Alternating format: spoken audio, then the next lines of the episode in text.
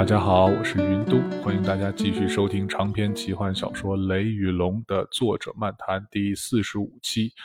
那么第四十五章的题目叫做“命运的无常”啊，越是越是，我觉得越是岁数大，越能够感叹这一点啊，命运确实无常。意志坚定的人物啊，英雄人物也好，普通人物也好啊，他眼前的命运应该说非常难以预测，不一定你是像很多这种。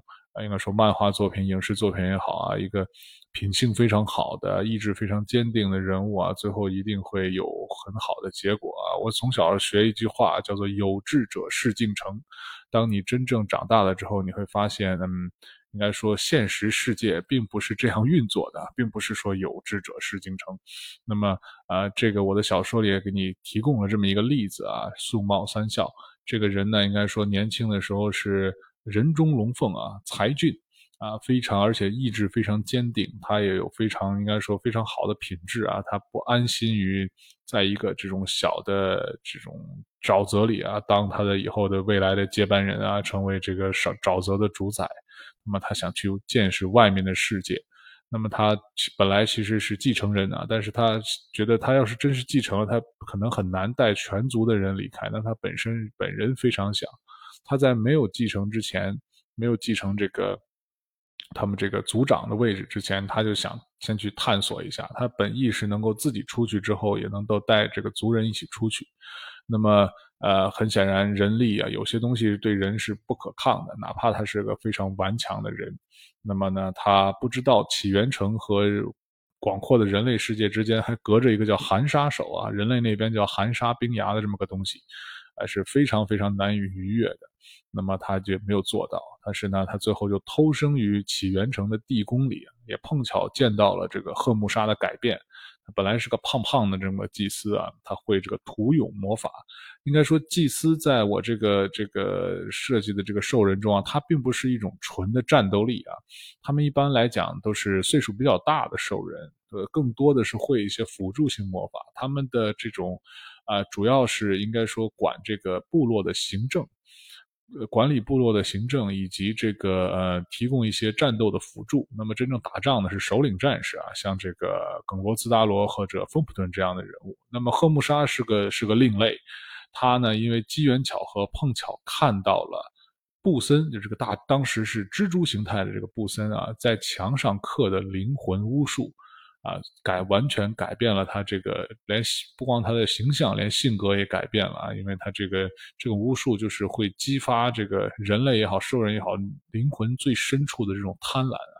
为了让自己变得强大，不惜一切代价，哪怕是自己的族人，他要要屠杀。那么这个赫姆沙就看到了这个呃布森克的灵魂巫术啊，所以他学会了这个黑烟魔法。哎，你看这个布森啊，之前的章节有讲到，他得到的这个灵魂巫术本来就是个残本，这个呃，应该说这个叫什么巨魔卷轴里面啊，本来就是半卷，因为没有写完，因为这个最早写这个笔记的法师，当时其实他还在研究这个灵魂巫术，没研究完呢，啊，结果研究到一半呢，意外的身亡了，所以布森得到本来就是个残本，那么这个残本他后来靠他的这个。呃，那个知识魔法知识自己补全了，那他刻在这个呃地宫里，就是起源城地宫里呢，又只是这残本中的一小部分，因为他就希望人学这一部分，学什么部分呢？就是这个转灵法术，也叫转灵之术啊。他选择性的只刻了这部分，因为这部分呢，呃，可以，他是期待这个有人能使用，他好借机把这个身体换过来嘛。之前的章节有讲过。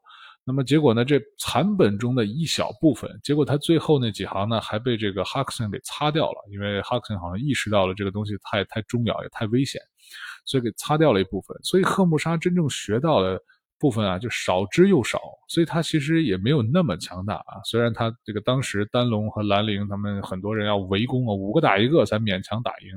那是因为当时他们比较弱啊，啊，实际上如果他要是真学会了全本的这个转灵之术，是非常可怕的战斗力啊，这是后话。那么这个赫木沙的法术呢，其实是结合了自己的屠勇之术啊，不知道大家有没有感觉到这个，他跟这个这个别的这个之前我们提到，比如说这个鬼王啊，这个他的这个不一样。啊，回头我们会再仔细讲啊，因为鬼王其实没没太没太提到这个人啊，这是间接的提到。那么鬼公子吹嘘他这个呃，伤灵之力不是伤灵之力，这个这个诅咒之力啊，也叫伤灵之力。后来后来会提到不同的人，他给他起了不同的名字，因为他们互相学习的时候，并不知道对方管他叫什么名字啊。那么他们这个不同的人物，他这个都是起源于这个灵魂巫术的，所以呢，他们都略有不同，因为他们都结合了自己的法术，因为这个不全。那么布森刻下石壁，刻下的石壁，后来呢，这苏茂说他给毁了，因为他知道这个非常可怕。但是呢，这个灵魂巫术并没有失传啊。后面之前其实有提到过，你记不记得这个呃巨魔卷轴其实是落在了大威手中，这个当时的牧羊人啊，这个牧羊人又把他一代一代代传下来，最后传到了这个阿维塔尔这里。阿维塔尔阿维塔尔呢，他打不开这个卷轴，但是他用这个技术扫描了里面的内容，之后把这个内容，他看不懂的内容传给了他认为语言天赋非常好的，同样是一个学者的这个人，他叫古尔。啊，他叫古尔克兰斯，后面会提到这个人的很多故事啊。那么他其实是应该说灵魂巫术的另外一支继承人。那么这个具体呢，我们在第二部会谈到。啊，素茂呢之后呢，带着这个工匠之锤就回沼泽了。他没有直接那个兰陵没有把他直接送回他们这个三校一族的城市啊，啊，但是把他送回到他们这个上下船的地方，就那个采石场，那个他们的船还在那里，素茂能够自己回去。那么苏茂带着这个相当于族长的权杖的这样一个工匠之锤回去，能免罪吗？啊，我可以稍微剧透一下，当然不能啊！大泽怎么可能就简单的把他免罪呢？啊，这个后面的故事还相当复杂，我们在第三部都会简单说一下。哎，应该说不是太复杂吧？人类社会大概都会有这样的权力斗争啊。苏茂其实比他有更重正统的继承权，同时还拿到了权杖。你想，这种回去之后。难道要当太上皇吗？是不是？那不可能的啊！所以呢，这这很危险。那么，哦，先先不说这一支，因为到第三部才会讲到这个苏茂三小回回沼泽的事情。那么，丹龙等人啊，我简单说，丹龙等人成天打牌啊，打的是什么牌呢？其实就跟这个早期的时候，不知道大家记不记得这个玫瑰啊，艾克斯家的玫瑰送给。呃，尤维亚的结盟礼物就是一副龙牙骨牌，这是一样的东西啊，是一种那种薄片片硬的做的一种牌，也可以用纸片来做，也可以用硬块块。具体是什么规则、什么样子呢？哎，很可惜，我也没见过啊，这是异世界的故事啊。那么他们用蓝玉制成这个坚硬的宝石啊，制成的这种啊骨牌也是非常棒的，以后也是应该说很有用的一个道具吧。那么这个呃。蓝玉，这是一种我我我应该说借用的这种名字吧。